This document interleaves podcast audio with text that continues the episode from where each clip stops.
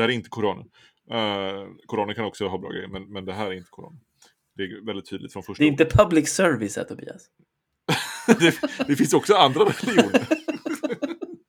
Nu kommer jag läsa en text från Bibeln, men det finns andra heliga skrifter också.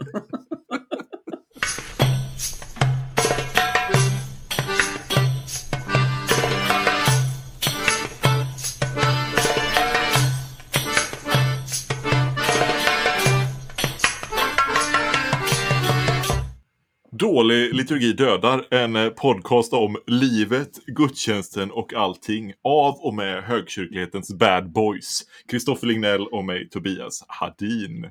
Boja! Det, Hur är läget, Tobias? Jo, jag- testar en liten USP här. Ja. Det är ju ändå första avsnittet. ja.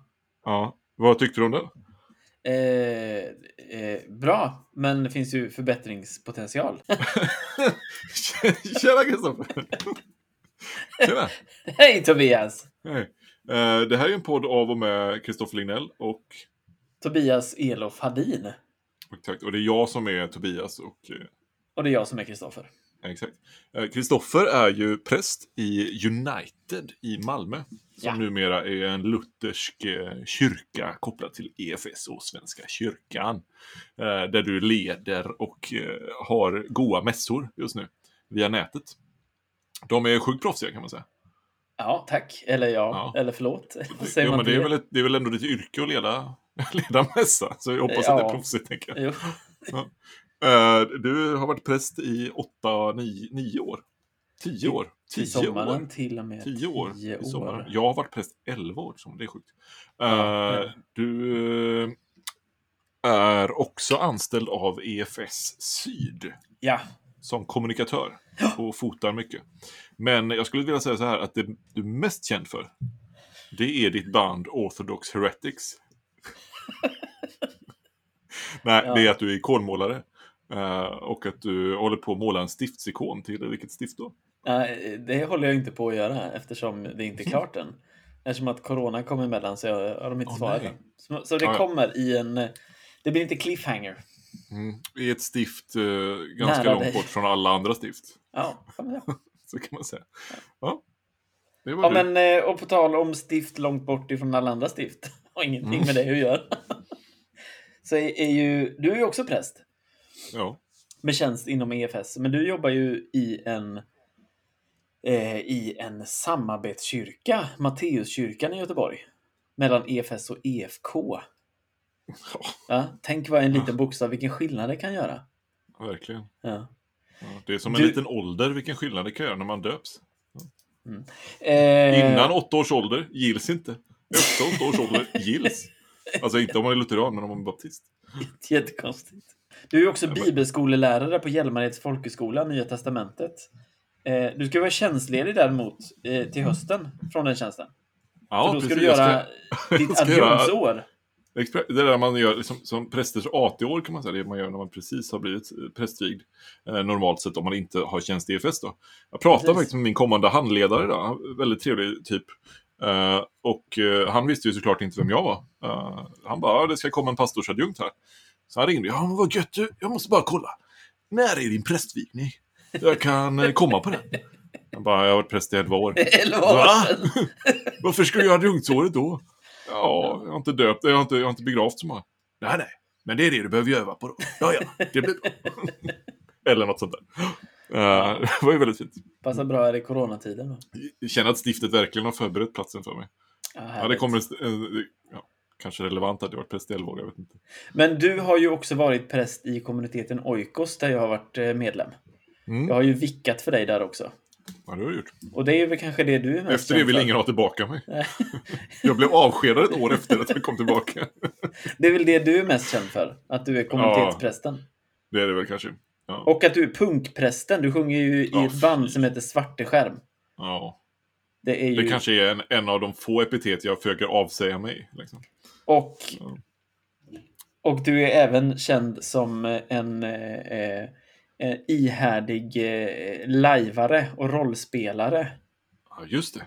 Det är Precis. du. Ja, men det, det kan jag ändå det kan stå för. Absolut. Du har ju till och med nu snart crowdfundat ihop ett eget rollspel. Det är helt sjukt. Precis. Skjut om huvudet.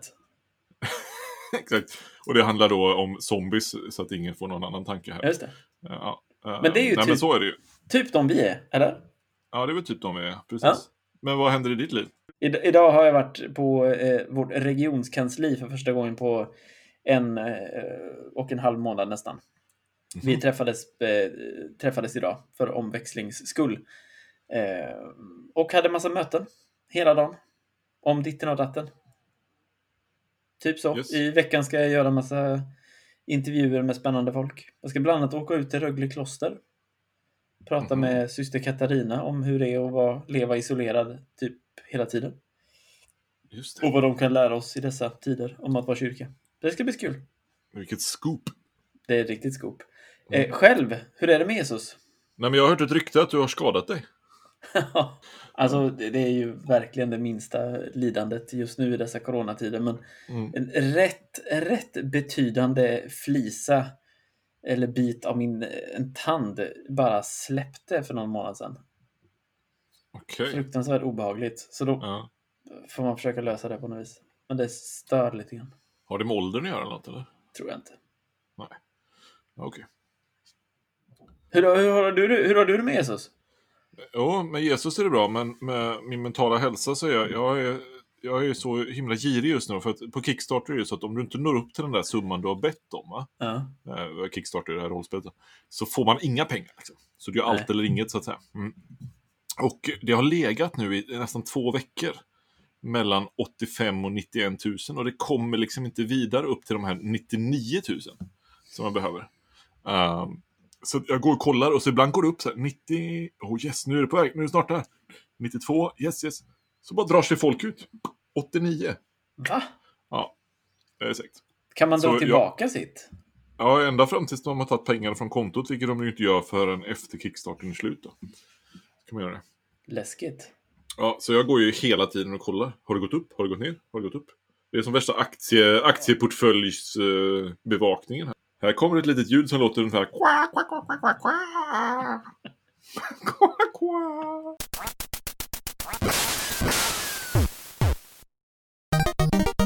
Eh, välkommen till den kristna ankdammen. Ett av våra stående inslag, ett av våra stående inslag här på Dålig liturgi döda-podden.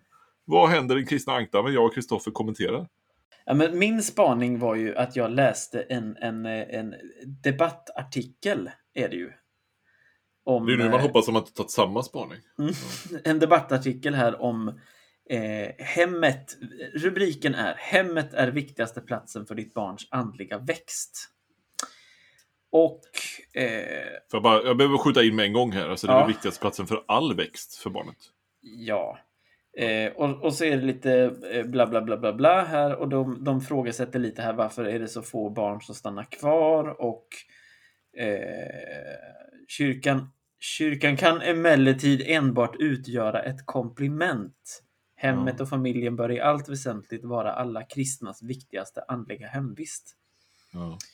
Ehm, Finns det någon statistik på jag hur många inte. som stannar i kristendomen så att säga? Nej, det, ja det gör det säkert. Ja, de har inget här i alla fall.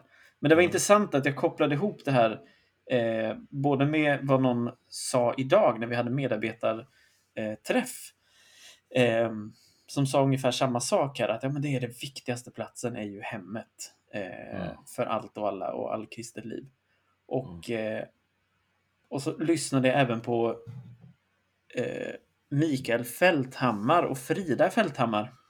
Mikael Två ortodoxa ju vänner till oss. Ja. en, precis en podd som heter Ortodox kristen tro. Och de talade eh, på ett eh, mycket bra sätt och, om då eh, barnuppfostran och sådär. Så att jag, det var något som snurrade, snurrade runt i mitt huvud. Och jag vet inte riktigt vad jag, vad jag tänker om det här uttalandet. Nej. Är det verkligen så att det är det viktigaste platsen? Och är det verkligen så att kyrkan inte är där? I hemmen, så att säga.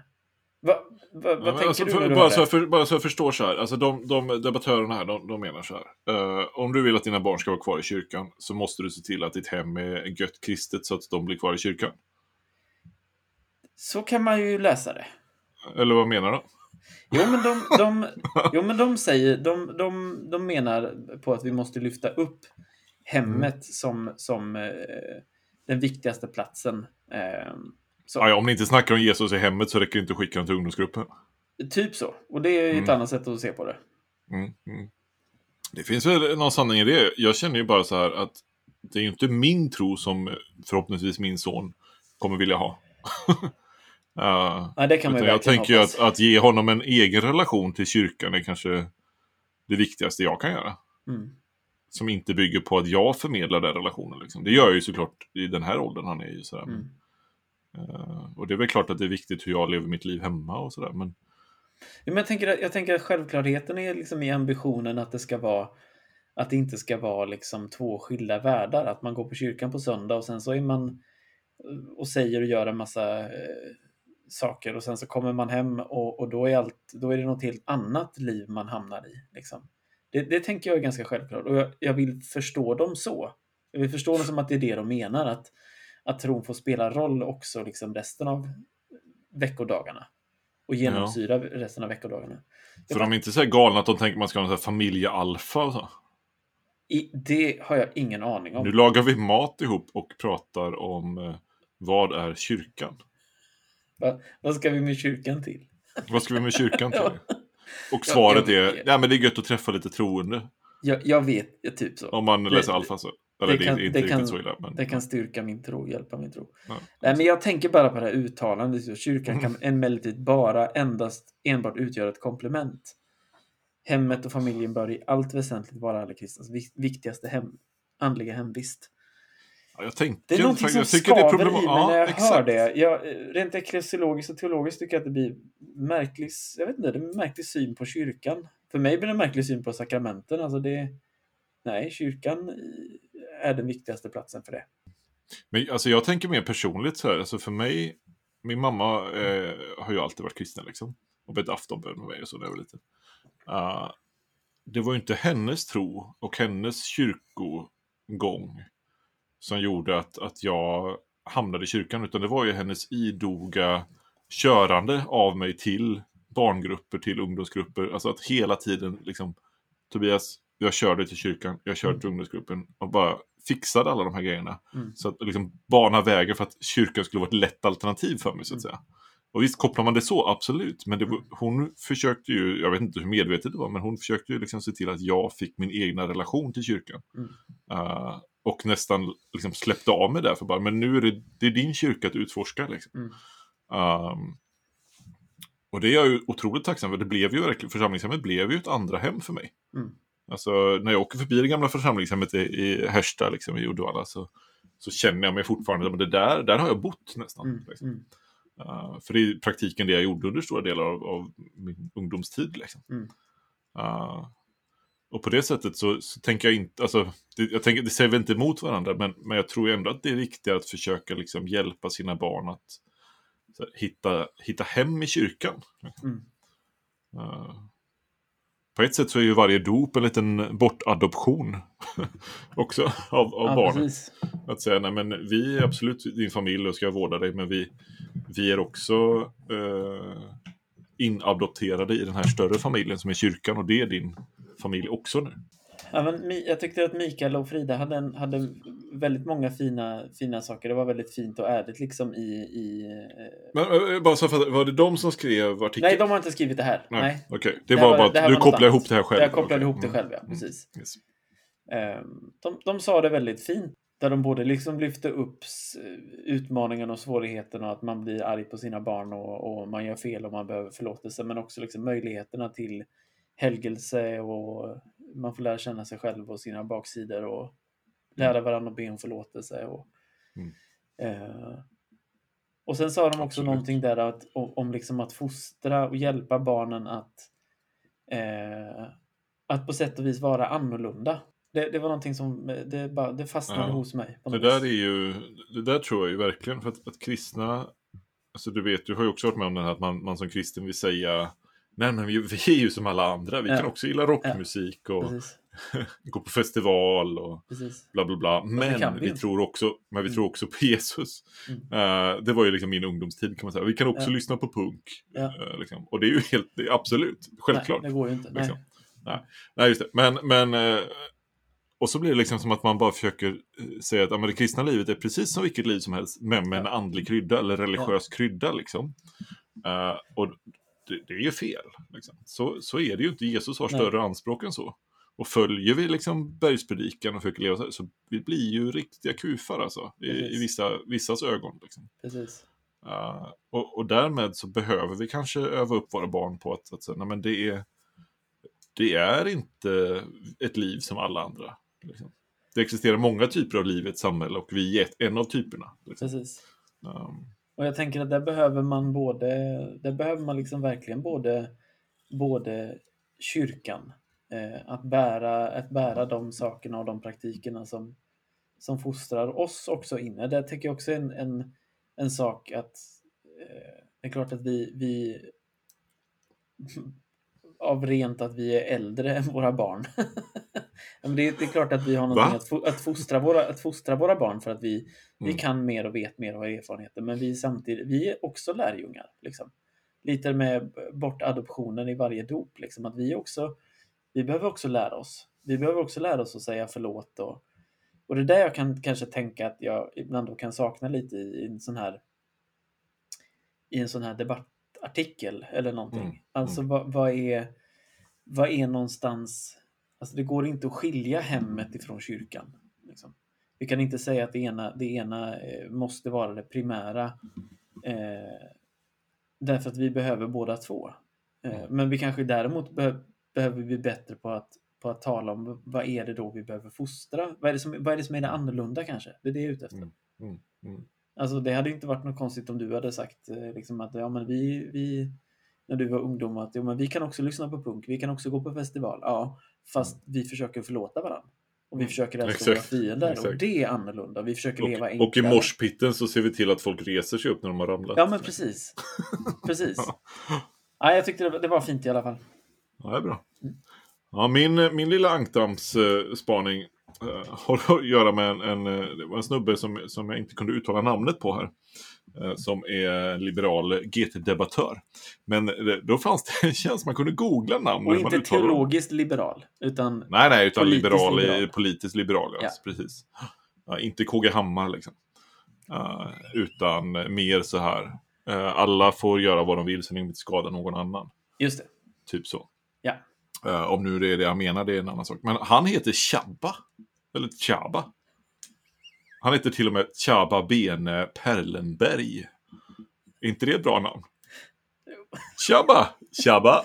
Chabba! Tjena. Undrar hur många gånger han har fått höra det i sitt liv. ja, men då så här, han, han, eh, jag vet inte hur mycket du har hängt med men han precis. reagerade... Chaba Perlenberg. Ja, mm. precis. Chaba ja. Perlenberg. Han, han reagerade på att eh, vår riksdagsledamot för KD Uh, och med vår menar jag inte att det är det partiet jag röstar på. Uh, men Roland Utbult, ja. kanske. Nej, det är inte. Om jag ens röstar. Skitsamma. Skitsamma. Alltså Roland Utbult, Roland ja. Utbult från min hemstad Uddevalla. Ja. Uh, jag har varit hemma hos Roland Utbult en gång. Han är ju okay. musiker också. Och det här var innan han var, var politiker så att säga. Uh, och då, om jag, alltså det här minnet kan ju svika för det här var ju länge sedan. Men han försökte pracka på mig sin CD-box, minns jag. Att han liksom försökte sälja sin CD-box till mig. Jag var hemma och hälsade på hans son. Och så alltså, tror jag att han kommer där. Har du sett den här? Alltså inte bara, inte bara en CD-skiva utan Nej, utan box, alltså. Ronald Utbult-boxen liksom. Alltså, och det här, alltså jag, jag lovar inte att detta är sant. Men jag minns det så här. Ja, men jag, jag köpte den. Eh, I alla fall, kära Roland, han blev sjuk i corona som så många andra. Ja. Eh, och hamnade på sjukhus och det såg väl inte jättebra ut. Uh, och så blir han frisk helt enkelt. Han blir frisk från corona. Uh, och så när han uh, ska uttala sig efter att han har kommit ut från sjukhuset så säger han uh, någonting i stil med att han är väldigt tacksam för allting. Uh, och att han är också tacksam för att det var många som bad för honom. Mm. och så berättar han det att i slutet på mars här så var det många som bad för mig. Och, och dagen efter första april där så, så kände jag mig bättre. Uh, kände att det vände, det blev en vändning. Liksom. Ja. och det är han tacksam för.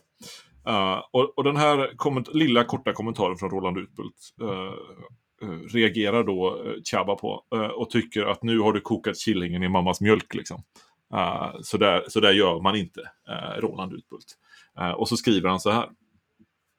Att Roland Utbult ägnar intervju efter intervju åt att hävda att böner räddade hans liv är knappast smickrande för en sjukvårdsinriktat parti som Kristdemokraterna. Ingenstans i KDs politiska förslag Eh, för att hantera vare sig coronapandemin eller genomföra sin sjukvårdspolitik, bland annat förstatligande av sjukvården, uppmanas människor att delta i bönekedjor för att lösa vårdens problem eller lindra eller bota människors akuta medicinska problem. Ändå är det i bönens kraft som Roland Utbult finner svaret på varför han överlevde.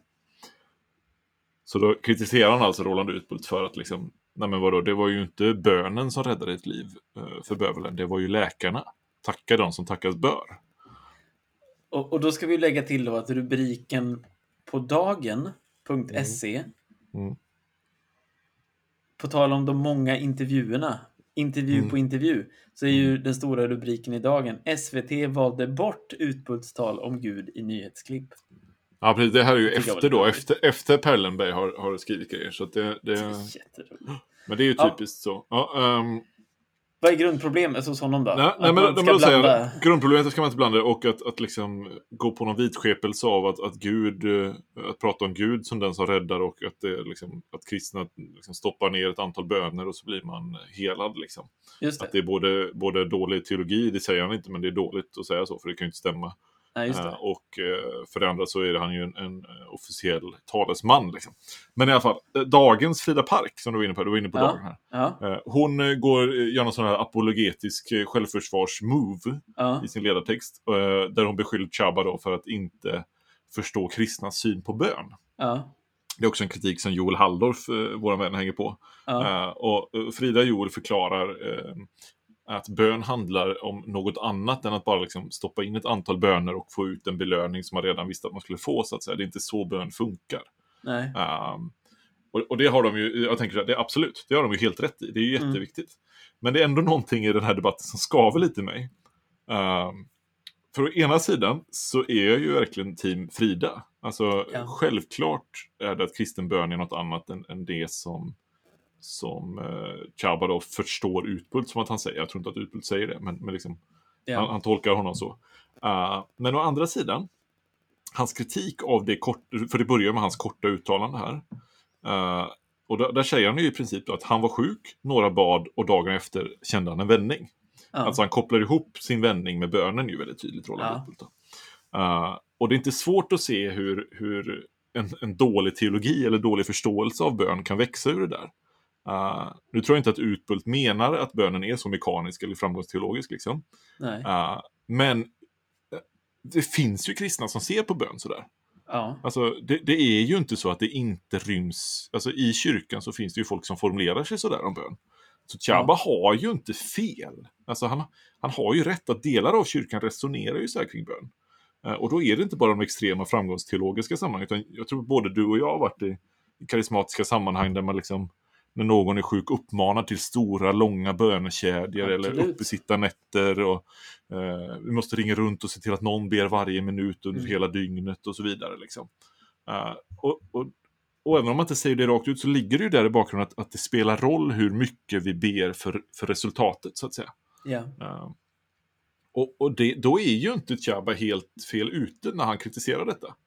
Eh, så, så där tänker jag att på ett sätt så skulle vi egentligen ta tillfället i akt och säga ja, Chaba, det finns den delen av kristendomen som, som resonerar sådär, men, men eh, i den kristna traditionen och i den längre erfarenheten så, och den som vi tror Roland också ger uttryck för, så, Ja. så är det inte riktigt så vi ser på bön. Liksom. Eh, utan det är, det är fel, fel förståelse av bönen som du kommer med. Men det är inte så konstigt att du får den förståelsen med tanke på hur kyrkan faktiskt agerar ibland. Liksom. Men vad, vad säger du om hela det här? Ehm, läste du vad Joel skrev på sin Facebook-sida? Det är därför det är ankdamm. Eh, på sin Facebook-sida igår. Ja, det gjorde det. Grundproblemet med Chabas Kesaba.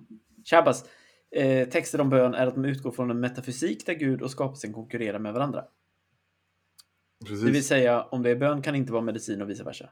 Mm. Kristendomen bygger på den inkarnatoriska principen att Gud och skapat inte konkurrerar. Det är ett vanligt ateistiskt felslut och en del moderna kristna uttryck, uttrycker sig tyvärr på liknande sätt. Det tänker jag är ungefär vad Exakt, du är ute efter. Exakt. Ja, ja. Skapelse evolution. Precis. Men, Eh. men Joel säger ju även där att, att det inte är kristen teologi. Men ja, alltså, ja. Det är inte bra kristen teologi. Alltså, Så, så tänker jag. Ja, det får man. Det, precis, det är nog så man får, så får man nog så lägga till i så fall. Nej, Mm. men jag vet inte. Eh, ja, vad tänker man om det? Jag tänker att det handlar om så här. Eh, min tanke går, dire- går direkt till liksom eh, politik och, och, och eh, ett. Hur, hur ser ett eh, hur ser ett eh, pluralistiskt samhälle ut liksom? Exakt, exakt. Är, är, det, är, är, är det liksom...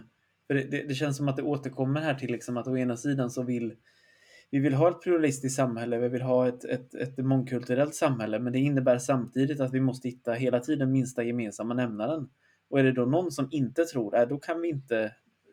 Det kan inte lyftas in i någon typ av Nej. offentlighet eller offentlig debatt, liksom, utan det blir Sverige hela tiden det där liksom för- undertryckandet av, av liksom att religionen är, det är något privat, det är något som så. Eh, och då kan jag också förstå, och, men jag håller helt med dig att å andra sidan, det, det blir ju inte lättare av att det finns då eh, människor och rörelser i, i kyrkan som handlar precis som att det är så också. Alltså man går in under samma premisser. Precis. Alltså, sen, sen då, där, där Chaba spårar ur, tänker jag. Alltså, jag tycker inte att den biten var så konstig. Jag tycker det är, så, men det är en sjukt lämplig sak att kritisera en dålig teologi för. Att, att får man för sig att det är så Gud funkar, att han lyssnar mer på de mångas böner än den lilla, lilla ensamma bönen, så blir det ju väldigt problematiskt. Liksom. Eh, Men så säger han så här då. Tro är högst en personlig sak. Alla får tro på vad de vill. Tack, Tjabbe. Eh, men en lagstiftare har ett särskilt ansvar att inte bara representera sin egen valkrets, sitt eget parti eller sina egna väljare. Så lagstiftande medlem av riksdagen ska man föra sig på ett sätt som inger förtroende för den breda allmänheten. Att hävda religiös exceptionalism samtidigt som tusentals svenskar har omkommit och fortsätter att dö i sviten av en global pandemi väcker frågan om Roland Utbults syn på sin uppgift. Eh, och så fortsätter han och pratar om, och nu, nu parafraserar jag, om att man bara ska gå på beprövad vetenskap som folkvald representant. Eh, och där blir ju, känner jag, där blir hans resonemang extremt problematiskt och farligt till och med. Ja. För det finns ju, som också många andra, eh, Frida och Joel och andra som har, har svarat på det här också säger, att, att det finns jättemycket som, av värden och sånt i samhället som är viktigt som inte är beprövad Precis. vetenskap. Alltså, Precis. eh, jämlikhet i familjen i förhållande till liksom, vem som har makt över ekonomin i familjen. Det är inte något som går att försvara vetenskapligt, att vi måste vara Nej. jämlika. Liksom. Eh, för mänskliga rättigheter är också en sån där grej, liksom, och, och så vidare.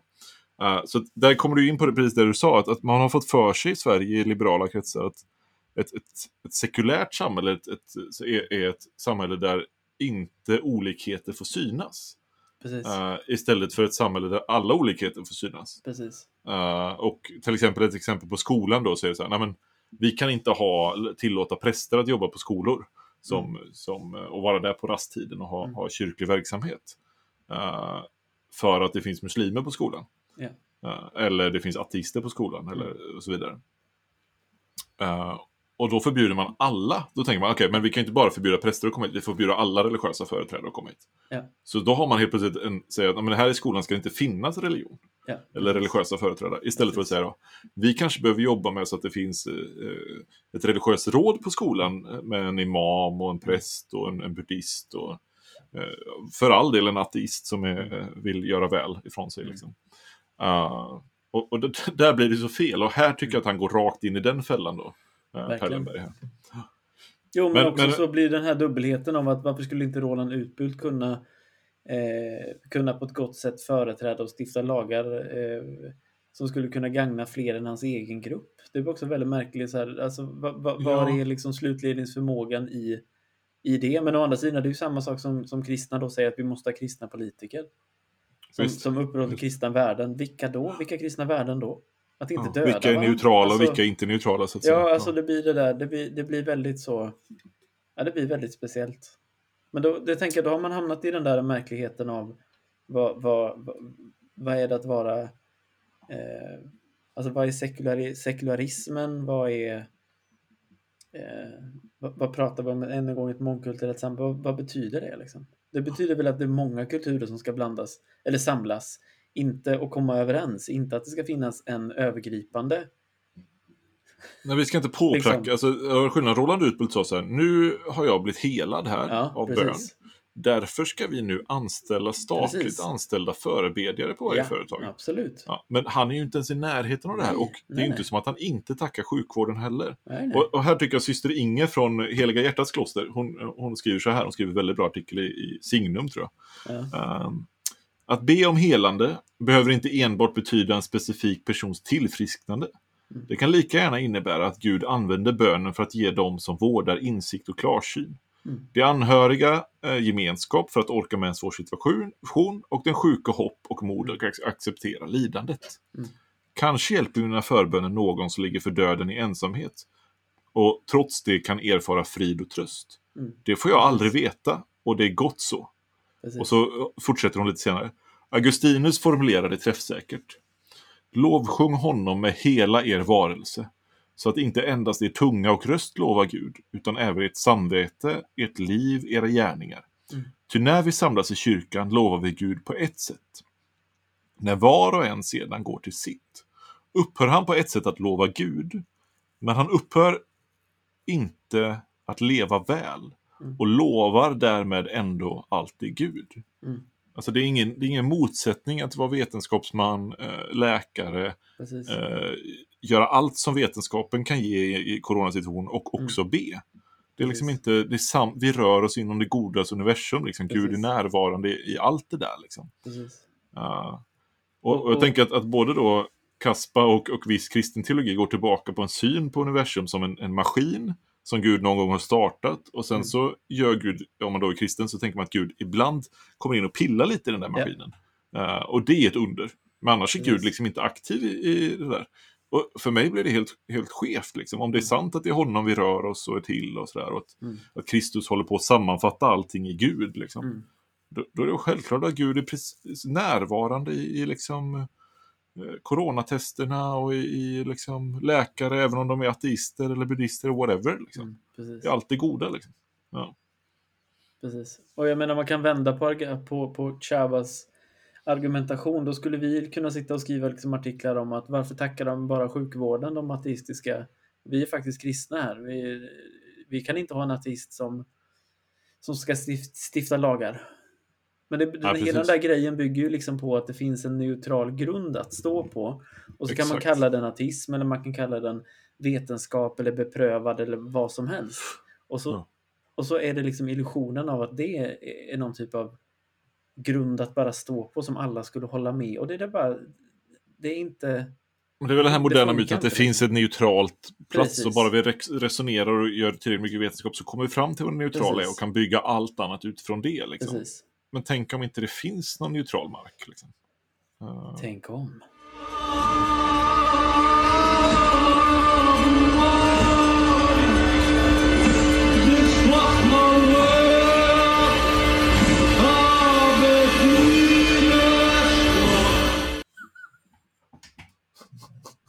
Alltså Tobias, en, vi har ju skrivit en bok du och jag. mm, Jag vill påminna om detta häromdagen. ja. Eh, Hur blir du påmind? jag jag blev påmind av det eh, för att eh, vår gemensamma vän Stian Ja. från Etter Kristus Ytter Kristus i Norge. i Norge. Norge. Eh, jag blev intervjuad av honom om min i- i- ikonmåleri och då blev jag Mm. påmind om att vi har faktiskt skrivit en bok ihop. Ja, Som precis. heter Efter Kristus. Att följa Ja, de Jesus tog ju faktiskt namnet efter vår bok i de, Norge. de frågade ju faktiskt, får vi, Ja. är det okej? Och det roliga är att vi har, har ju också frågat några om, om vi får ta namnet efter Kristus. Ja, och de Vi sa också... inte, de sa också "Vi- äger inte det namnet, sa de. Precis. Eh, De var fina nog att tycka att det var okej. T- tror du att de har läst boken? ytterst tveksamt. Jag vet att den enes pappa har läst boken. det vet jag också.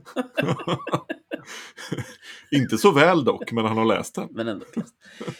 ja, ja. Men vi, vi håller ju på, vi, vi håller ju på och vi har ju jobbat, jobbat eh, kanske ta i, men vi har ju i alla fall funderat över den här Ja. uppföljaren nu i, i fyra, fem år. Vi har lekt med en tanke. Det har vi. Om Mm. att vi ska göra en uppföljare. Ja. Och det är väl en lite, det är väl lite en, en av anledningarna till att vi då eh, faktiskt kör den här podden. Mm. Eh, det är ju för att få fundera lite grann på och ta liksom det vidare från det vi, det vi skrev om senast. Vad var det vi skrev om? Kan du sammanfatta vår bok? Vi, vi skrev ju om att den kristna tron inte först och främst är en serie idéer som du ska, ska lyckas tro på och övertygas om, utan den kristna tron är i grunden en serie praktiker som vi dras in i, som formar vår världsbild, formar vårt tankesätt, absolut, men som också tränar oss i ett sätt att leva. Och så tar vi vår utgångspunkt i den här eh, urkristna skriften Didache då. Just det. Didache, som man säger på engelska. Vilket är ju, båda de här uttalen kan ju inte vara rätt samtidigt så att säga. Uh, men, men, uh, och så, så säger vi, men här ser vi i den tidiga kyrkan hur man sysslar med, med träning mer än katederundervisning. Mm. För att träna lärjungar. Man gav Mm. folk övningar i kristen tro. Så att säga. När, när folk skulle förstå den kristna tron så börjar man med en övning i givande och fiendekärlek. Mm. Uh, inte så här, Gud är treenig. Mm. Bla, bla, bla. Och det är ju såklart att det är ju jätteviktiga läror. Absolut. Men man börjar inte där, utan man börjar i ett liv och en praktik. Mm. Eh, där också då dopet och nattvarden är i centrum för, för de här praktikerna. Um, och den kristna teologin eh, driver vi och kan så sägas vara en, ett sätt att förstå våra praktiker. Mm. Alltså det är en reflektion över det vi redan gör, så att säga. Och där fördjupar vi vårt sätt, och där inser vi att Gud är treenig och så vidare. Just det. Um, Och det ska vi säga, dopet och, och nattvarden, det är ju inte så att vi tycker att de stod i centrum, utan det står tydligt i centrum i den här skriften. ja, ja. Vi... För vi tycker ju inte att de står i centrum, eller vad menar du? Nej, det låter, det, annars kan det ju bara bli som att vi läst in det en massa för att vi. Typ är Nej, det, det är ju väldigt tydligt att det är centrum för oss och för dem, ja. Precis. Ja, precis. Ja. precis. Eh, vad, vad handlar vår uppföljare om? Nej, men tanken var ju då att ta detta vidare och också ehm, utforska vad finns det då redan i kyrkans tradition och historia av, av sådana praktiker som kanske vi behöver återupptäcka. Mm. Om Didache handlade lite om att hitta, både att återupptäcka men, men att, att testa någonting nytt. Mm. Eller ett, eh, ja, testa att göra... Få fatt i någonting som vi har tappat bort. Ja, liksom. ja precis. Mm, Eh, men att också kanske testa att göra en Jesus dojo, alltså en, en, en mer praktisk träningsperiod Mm, eller mer koncentrerad träningsperiod. Så, så har vi också sådana formerande saker också i, i hela kyrkans stora tradition. Eh, Exakt. Och där är ju inte minst mässan som stått i centrum från allra första början. Exakt. Gudstjänsten. Gudstjänsten och mässan. Ja. Mm. så det var ju en liten fundering vi hade då att gå igenom mässan och fundera över vad, vad har det här för... Eh, först och främst va- varför gör vi som vi gör? Men sen Ja. också vad, vad kan det få betyda? Kan det finnas Vi ju- djup här som vi har missat eller tappat bort? Vi har en väldigt fin formulering i boken som är i stil med denna. Att mässan är en förtätning av det vi annars lever. Det är ingenting det. annat än det vi annars gör, utan det är en förtätning av det vi gör. Alltså ett tydliggörande av hur vi lever våra liv. Så när vi bryter brödet, absolut, det gör vi en liten del i mässan, men vi delar också våra ägodelar. Precis. Eller? Precis. Eller vi vi- bryter brödet för att lära oss att dela våra ägodelar. Exakt, exakt. Ja, ja. Eh, Men allt vi- detta utgår ju från en praktik. Mm. Exakt, exakt. Och vår, vårt arbetstitel är ju kyrkans kroppsspråk. Mm. Eh, ja, och där vi också, då, förutom det att gå igenom mässan, försöker då, som Kristoffer sa, gå igenom kyrkohistorien. Eh, och se så här, men hur, hur ser vi det här i kyrkohistorien? Hur har man praktiserat detta? Liksom? Exakt, den boken jobbar vi med. Och den här podden är som ett litet eh, skiss eh, för oss att, att liksom börja med det här på, på allvar. Ja, precis. Så har man lyssnat igenom den här podden behöver man inte köpa boken. Är det det du säger? Eh, ja, man behöver aldrig köpa våra böcker. Amen. de är nästan slutsålda dessutom. Det är de. Kul. Mm. Nytryck. Nej, argument sa nej. Nytryck. Ja, men eh, Ja. varje vecka så kommer vi ha en liten eh, så, eh, veckans eh, liturgiska fördjupning i brist på mycket mer spännande namn att använda. Mm. Mm. Vad, det är du som håller i den här veckan. Är det jag som håller i den här veckan? Ja. Nej, men alltså, så här va. Så här va. Nu ser jag att jag, jag ser Kristoffer på video här. Eh, och så ser jag plötsligt hur ljuset i hans ansikte ändras. Och det är inte för att han blir mer helig nu, utan det är för att han tar fram sina anteckningar. Så nu, nu får ni höra. Ja. Ljusare nu eller? Ja. Ja, men jag tänkte att vi ska börja från början. Eh, Mm. och fråga och ställa oss frågorna liksom. Eh, Jag tänker vi försöka lite gå utanför här vart, vart vi är. Eh, och vad vi har med oss. Och bara jag har bara formulerat no några enkla frågor som jag tänker att vi kan börja skissa på idag. Men jag tror att vi får fortsätta och ta den nästa gång. Det Just. första jag tänker bara är så här, när vi, när vi pratar om gudstjänst, vad, vad, är, vad är en god definition av en gudstjänst? Mm.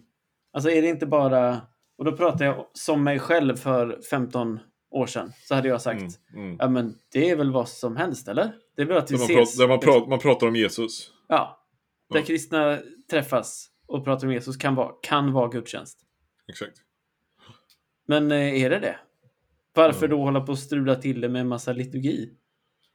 Precis. Det bör ju, precis. Ska jag säga något eller ska du bara Nej, säga? nej, jag, jag ställer frågan. Vad är gudstjänst? Ja, men då tänker jag så här. Att det ena, man kan gå på djupet och börja prata om vår andliga gudstjänst och så som Paulus gör i Romarbrevet 12. Liksom. Mm. Uh, men allt det där kopplas ändå alltid tillbaka till en faktisk gudstjänst. Alltså någonting som kristna gjorde och som man hade erfarenhet från synagogan och templet att man gjorde. Det är synagogan och tempelgudstjänsten som sätts ihop kan man säga i den tidiga kristna gudstjänsten. Mm. Och självklart får sin egen karaktär, men det är därifrån våra traditioner kommer, ordet och bordet så att säga. Uh, och det tänker jag på samma sätt som vi ärver en bibel i kyrkan. Alltså vi har ju Bibelns böcker och vilka de ska vara, speciellt Nya Testamentet, är ju någonting som kyrkan tar beslut om Mm. eh, på 300-talet. Uh, självklart har de funnits med där, men det har inte varit riktigt tydligt exakt vilka det ska vara och vilken omfång Mm. och sådär. Eh, och det här tar vi beslut om och sen dess har liksom Bibeln i, med dess 27 böcker i Nya Testamentet eh, varit eh, en del av kyrkans liv. Och när man frågar sig då, vad är en bibel? Mm. Så är det ingen som ställer sig, eller vad är ett nytt testamente? Så ställer sig ingen den frågan. Utan det, det finns en form, vi vet. Liksom. Mm. Och lite så, inte riktigt så enkelt, men lite så är det också med gudstjänsten skulle jag vilja Mm. hävda. Att vi har ärvt ett grundmönster från kyrkan. Men Mm. Nattvarden till exempel, det är runt nattvarden våra gudstjänster firas. Mm. Eh, och det är runt ordet, läsningen av eh, ja, men Justinus martyren, då, apostlarnas hågkomster och profeterna som, vi, som vi samlas också. Mm. Ja, så kring ordet och kring bordet. Eh, och så finns det en, en grundordning där som vi i väldigt många kyrkor, även kyrkor som inte riktigt förstår att de följer det, eh, följer grundmönster idag också. Då. Och, och, och då tänker jag gudstjänsten är väl egentligen då där, där ordet eh, läses och predikas över, där gemenskapen samlas och där eh, brödet och vinet bryts och delas ut. Även om eh, forskning har visat att det, det, eh, va- det var ju inte så i den tidiga kyrkan att, att alla, att det fanns så mycket klart. Liksom. På Nej. samma sätt som inte Bibeln var klar och färdigskriven så fanns det heller inte en, det var inte en liturgi eller ordning som Precis. alla följde på alla platser som såg exakt likadant ut. Men däremot så kan vi ju se att det fanns vissa inslag som väldigt tidigt var med och som definierade vad en, exempelvis en mäss, mässa var, eller ett, ett nattvardsfirande var. Eh, Paulus tar upp det i första Korinthierbrevet med, med det som vi kallar då instiftelseorden, en variant av det, exempelvis. Mm. Eller sådana här tidiga skrifter som Didache, som visar på ett tydligt ordo, alltså ett grundmönster som du säger. Det är viktigt att säga det för att när man, när man pratar så här så kan det vara vissa som känner okej, så är det då fel att göra på något annat sätt. Ja, just det. Liksom. Nej, precis. Eh, för att jag håller ju helt med dig. Alltså på samma, det, jag, hade, jag, jag minns när jag började läsa teologi, vilket var 17 år sedan. Alltså, Jag vet, jag vet. Alltså, kom igen. Vad händer? Eh, och jag, vi hade någon liksom någon kurs på något vis och jag var så frustrerad över detta med gudstjänst. För jag satt och letade och letade och letade i Bibeln och hittade ingenting. Ingen gudstjänstordning där. Bara, Ingenting. Jag bara så här, åh, ta med någon sång, alla har något att bidra med. Jag bara, what what up? Fick panik. Och där tänker jag att, eller jag, jag tror så, att, att det inte finns något sånt är både säkert för att det inte, det inte fanns någon, det fanns ingen agenda liksom som alla följde, men att det också var helt ovettigt att beskriva gudstjänsten just därför att alla firade det en gång i veckan. Mm, mm. Det fanns ingen anledning att skriva ner det liksom mer inne med, i, någon, i någon djupare beskrivning av det därför att det var något som man erfar och något som man deltog i. Mm. Eh, så. Och därför som, som det inte finns på det sättet. Men sen så sa du ju någonting där Mm. om Justinus martyren. Ska vi ta och läsa den texten? År 150. På den dag som kallas söndagen, och nu läser jag från minnet här, så samlas de troende från landsbygd in i staden. Bla, bla, bla, bla, bla, bla, bla. ungefär 150 efter Kristus så skriver då Justinus martyren. Och det här är ju intressant att han skriver inte detta till kyrkan. Utan han skriver ju eh, han skriver ju detta eh, till så att säga de som förföljer kyrkan. Eller de som Ja, ja, han ska inte- förklara som vad kyrkan utan- håller på med. Precis, Ja. det är därför, ja, precis. Så han skriver en apologi och då skriver han så här. På den dagen som kallas söndag, alltså den första dagen i veckan, kommer alla som bor i städerna och på landsbygden samman. Apostlarnas hågkomster eller profeternas skrifter läses så länge tiden tillåter. Uff. Eh, sen föreläsaren slutat tar föreståndaren till orda för att undervisa och mana till efterföljd av de goda föredömena som blivit framställda. Därefter står alla upp gemensamt och man håller bön. När bönen Måste slut, man stå upp? Ja, bär man fram bröd och vin och vatten. Föreståndaren ber och frambär tacksägelse efter sin förmåga och hela folket instämmer med amen. Man delar ut till var och en av eukaristin och den bärs av diakonerna till dem som inte är närvarande. Och här, är då, här har vi 150 ett, ett väldigt tydligt ordo där vi kan känna igen väldigt många saker ifrån en, en mässa idag. Det tycker jag är intressant. Extremt mycket. eh, Man samlas- en, Man samlas säga, på söndag. Men man samlas. Ja. där har vi ju en samling i, i, i vårt ordo, så att säga. En, precis. Eh, Och det är apostel, också en, det är kanske den mest logiska delen av hela gudstjänstordot. Alltså- att man samlas, ja. Precis. Exakt. Men det är ju samtidigt Jo, jo. spännande i våra coronatider när vi sänder. Precis. Vad är det för samling? Men vi samlar oss. Eh, eller kyrkan samlas. Liksom. Eh, Ja. Apostlarnas hågkomster, ja men det är ju det vi har som evangelierna idag. Mm. Eller profeternas skrifter läses. Alltså Gamla testamentets. Så länge tiden tillåter. Det, det är väl lite mer reglerat idag som tur är. Sen, Mm. sen föreläsaren har slutat. Det är roligt att föreläsaren nämns som en viktig eh, Ja, det är en grej. egen roll så att säga. Ja, men det är en Mm, egen precis. roll. Det är någon som Mm. läser och det är viktigt. Liksom. Är ju, Lektorerna. precis. Och det är intressant att eh, men hur oftast frågar man inte någon i dörren idag, kan du läsa en text? Men här är verkligen ett, en viktig roll. Och sen tar föreståndaren, biskopen, episkopos, till orda och för att undervisa och mana till efterföljd, alltså en predikan över ordet. Därefter står alla upp och man håller bön, alltså det som vi i vår kyrkas ordning, vi kanske säger det, vi utgår ifrån någon typ av allmänkyrkligt ordo, men Ja. ändå relaterar mycket till vår kyrkas liturgi. Mm. Mm, mm. Eh, och håller bön. Ja, men det är ju kyrkans förbön. Mm. Och när bönen är slut bär man fram bröd och vin och vatten. Gör ni det i Matteus? Har ni bröd och vin och vatten? Bara bröd och vin faktiskt. Och bryter Nej, jag. Och där tar biskopen och ber och frambär tacksägelse för, efter sin förmåga. Det är ju fint. Nu har vi handböcker så nu eh, behöver vi inte göra det efter Jag förmåga. skulle säga att det väldigt mycket sker efter förmåga också. Och hela folket, in... och hela folket instämmer med amen. Det är fint att det är med, eller det är viktigt att det är med. Man delar ut till var Precis. och en Mm. av eukaristin. Och sen bärs den ut av ikonen, alltså det blir en sändning Av av, diakonerna, inte ikonerna. diakonerna. Flygande ikoner som bär liksom. Ja, Alltså det blir en sändning i gudstjänsten. Ja, liksom, precis. av eukaristin. Och där, där är ju jättespännande att det redan så tidigt ändå finns en grundordo för detta. Mm. Ja, precis. En, en sak som jag vill skicka med här, att det vi försöker utforska, det är ju liksom inte bara då hur firar vi en vettig gudstjänst med bra gudstjänstordning, vilket vi också utforskar, men också vad har det att göra med resten av livet? Vad har det att göra med måndag, tisdag, onsdag, torsdag, fredag, lördag? Ja, precis. Måndag, tisdag.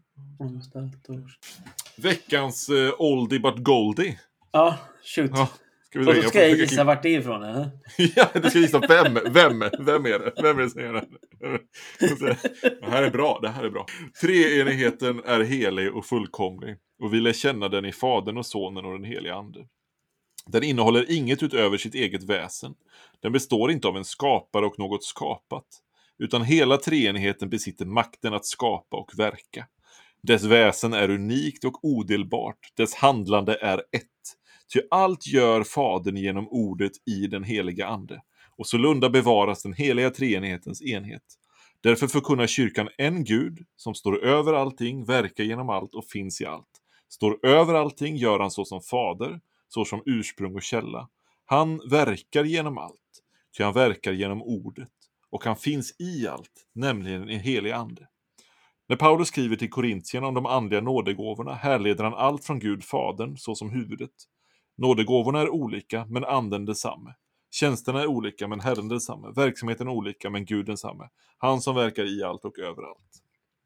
De gåvor som anden ger, ger var och en. Nej, de gåvor som anden ger var och en, de ges av Fadern genom Sonen. Allt vad Fadern har tillhör ju också Sonen. Därför är faktiskt allt som vi får av Sonen i anden gåvor av Fadern. Det här är ju roligt, alltså, han behöver verkligen vara noga här. Eh, och när anden är i oss så är även ordet som gav anden i oss. Och i ordet är även Fadern. Så besannas Kristi ord. Jag och min fader ska komma till honom och stanna hos honom. Ty där ljuset är, där är också strålglansen. Och där strålglansen är, där är också glansens verkningar, den strålande gåvan. Vem det... sa det där? Alltså, jag tänker så här, skulle kunna vara något av någon av de kappadokiska fäderna. Men undrar om det var så utvecklat då? Säg vem det var. Nej, nej, säg. Gissa. Nej, jag vet inte. Basileus. Basileus, det stod det. Nej, någon annan. En annan. Gregorius, Gregorius nej, nej, nej, nej, nej, Gregorius Nassiansos. Athanasius! Athanasius? Ja! Ja. Han är god ändå. Han är god. Alltså, jag skulle inte heller tagit det. Men en som skulle tagit det, vad heter han? Eh, vilken av dem tänker du? Ja, men säg en. Eh, Eller nej, men, ja, men Peter Halldorf hade ju tagit den. Ja, han kan ju ta allt. Ja, Kristoffer, eh, vi hörs ja. om eh, två veckor igen. Ha det gött! Ha det gött. Peace out. Peace out.